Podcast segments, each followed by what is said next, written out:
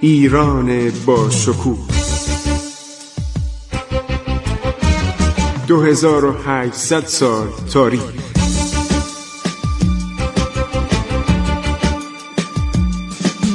عبور از تاریخ.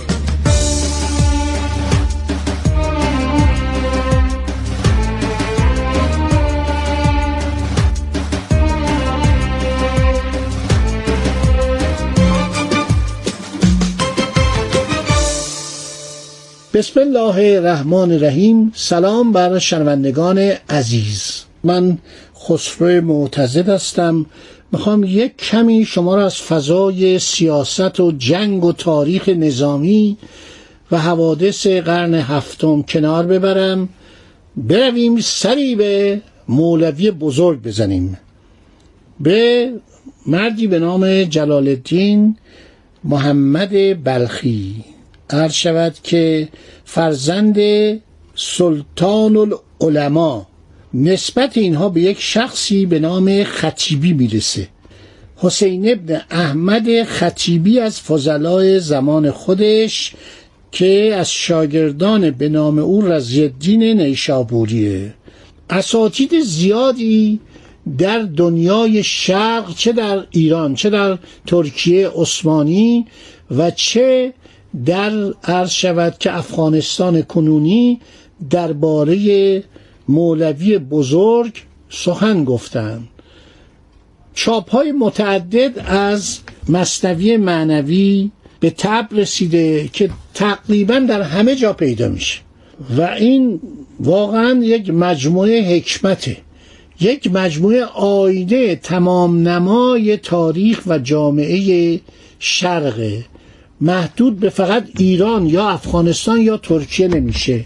تقریبا تمام مسائل رو عرض شود که بحث کرده. الان در کشور همسایه ما ترکیه که مولوی در آنجا عمرش به پایان رسید این مرد بزرگ و این خطیب و این استاد و مدرسی که در این حال شاعر بزرگی بود عرض شود که و پدرش سلطان العلماء یعنی این آدم یکی از علمای بزرگ بود که فخردین رازی و قاضی زین فرازی و جمال الدین حسیری عرض شود که بر او حسادت میورزیدن انقدر این مقامش بالا بود و در تمام قسمت های شرقی ایران این شهرت داشت و این آدم کسی بود که با خارسبشاه در افتاد با سلطان محمد خارسبشاه در افتاد و یک مطلبی پیش اومد یک مباحثه پیش اومد که سلطان محمد با وزیر خودش پیش پدر مولوی اومد التماس کرد و خواهش کرد که عرض شود که شما از این دیار نرید چون می‌خواست بره. زمانی بود که مغول ها داشتن می اومدن اینم پیش بینی کرد.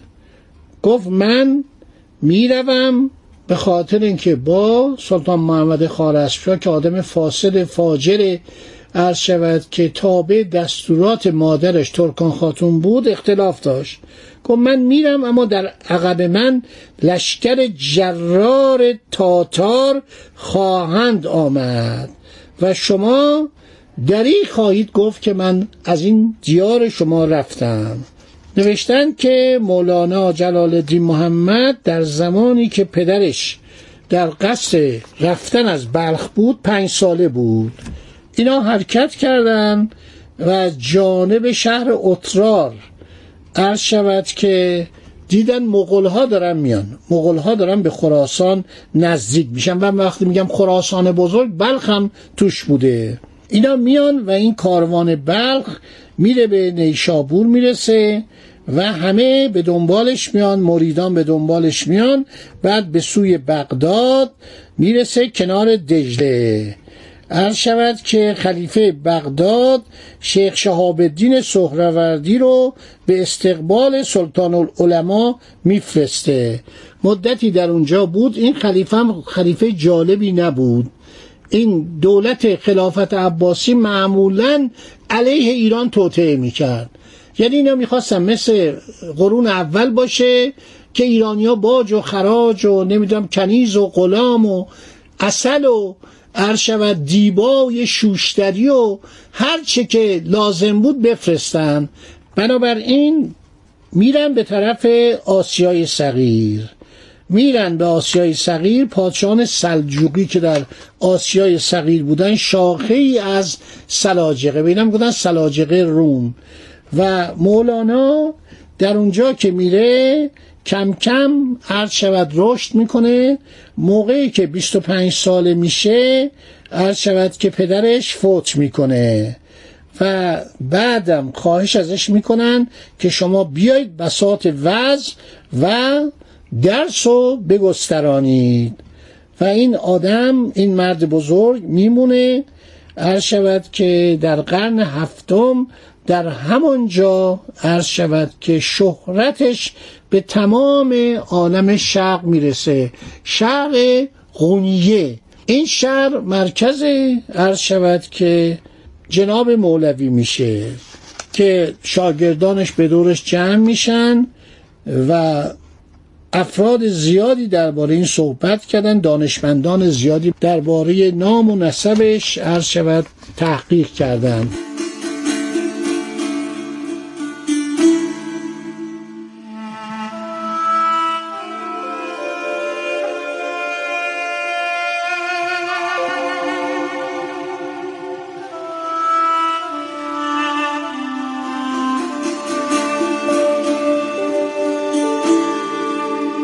درباره مولوی من مقامم در آن حد نیست که بیام درباره این مرد بزرگ صحبت کنم. هر سال تعداد زیادی از مصنوی مولوی این کتاب جالب و شگفتانگیز چاپ میشه. مولوی دانشمند بزرگ بوده و عرض شود که کسانی در خدمتش بودن خودش استادانی داشت. مولانا عشق خیلی زیبا عشق خدا عشق انسان همه رو بسیار زیبا توصیف می‌کنه. در تمام دنیا نام مولانا پیچیده. در جزایر هاوایی کسانی هستند که خط فارسی رو من سردبیر یک مجله بودم برای ما میفرستادن. آقای دکتر تفضلی که خودش از مولوی شناسان برجسته بود اینا رو برای ما می آورد در جزایر هاوایی کسانی بودند زبان فارسی رو از روی مولوی آموختند. این شخص بزرگ واقعا در اون قرن تاریک قرن هفتم آمد و جهان رو عوض کرد. واقعا یک روح تازه به ایرانی ها که افسرده بودن ایرانی ها که بر اثر جنایات و فجایع مغل تمام اون شادی خودشون از دست داده بودن یه روح تازه‌ای بهشون بخشید و تمام دروسی که داده صحبتهایی که کرده می‌خواد شادی را در دنیا جایگزین بکنه. مولوی یک خداپرست بزرگ بوده. مولوی نامش الان در آمریکا جلال الدین محمد رومی آمدن و در آمریکا کتاب غزلیات شمس تبریزی با تیراژ بالای یک میلیون به چاپ رسیده. همه هم می‌دونن که مولوی متولد بلخه و در ایران زندگی می‌کرده پدرش و در کودکی به خاطر مسائل مختلف اولا فشارهایی که از دربار خارزمشاه وارد می‌شد راهی هر شود بغداد میشه. اونجا هم از خلیفه خوشش نمیاد. خلیفه عباسی اونم آدم متحجری بوده آدم درستی نبوده آدمی بوده مردم رو آزار می‌داده و از آنجا ایشون میره به طرف آسیای صغیر. چرا میره به طرف آسیای صغیر؟ برای اینکه سلاطین سلجوقی بودن. سلاطین سلجوقی یک گروهشون در ایران بودن یه عدهشون در عراق بودن بهشون بودن سلاجقه عراق. یعنی کجا؟ یعنی ایران مرکزی. یه عده سلاجقه کرمان بودن یه عده سلاجقه روم بودن. اینا با ادبیات فارسی با همه چی آشنا بودن و دعوت می‌کنن که آقا بلند شو بیا و مهمان ما باش بیا در قونیه زندگی کن.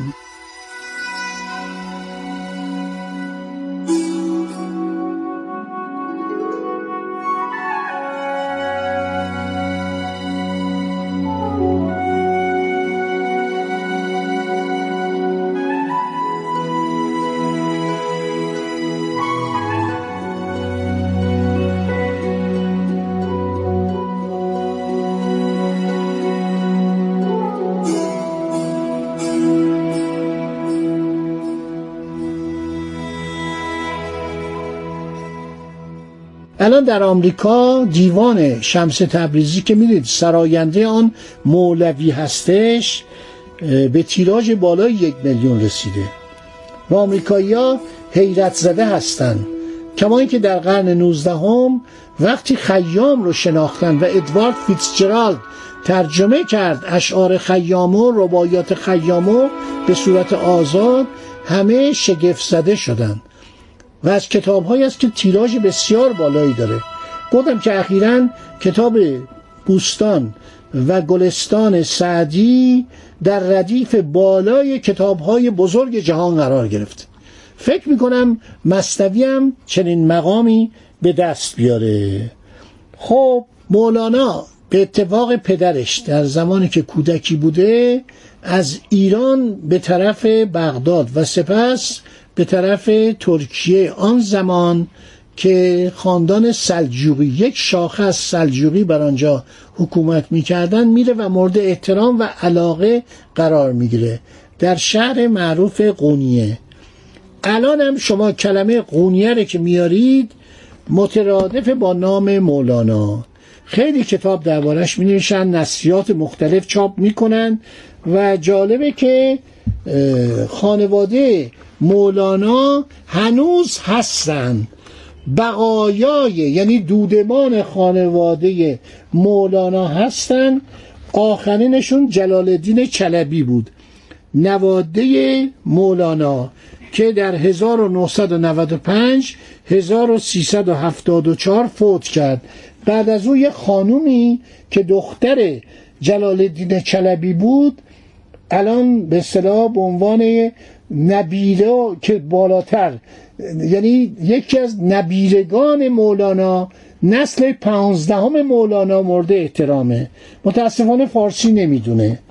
این خانوم با اینکه تحصیل کرده است دانشمند پروفسوره زبان فارسی نمی‌دونه. درباره مولانا ما هر چی گفته باشیم کم گفتیم. متاسفانه زبان فارسی در اونجا کم کم داره زدوده میشه و آقای تفضلی دکتر تفضلی که مولانا شناس بود با من دوست بود خدا بیامرز می‌گفت در ترکیه کمتر کسی را می‌توان یافت که بتواند حتی یک خط از مصنوی معنوی یا دیوان کبیر را به زبان اصلی آن یعنی فارسی بخواند و مفاهیم لطیف عرفانی آن را درک کند. ولی اشعاری که می‌خوانند که بخش زیادیش در مت حضرت علی ابن ابی طالبه هنوز به زبان فارسیه و اون عده خیلی کمن که هم, هم به تدریج دارن فوت می‌کنن سال خورده میشن و اینها اشعاری که می‌خونن هنوز کلمات فارسی درش هستش. خب دوستان این مطلب رو هم شنیدید.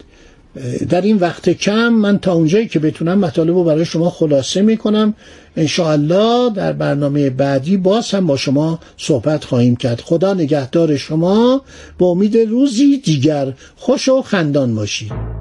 عبور از تاریخ.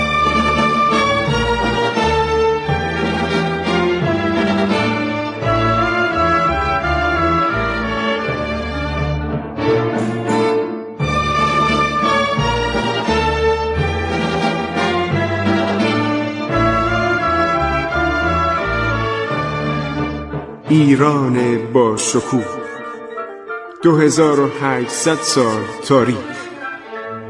سرگذشت ایران ما به روایت خسرو معتزد.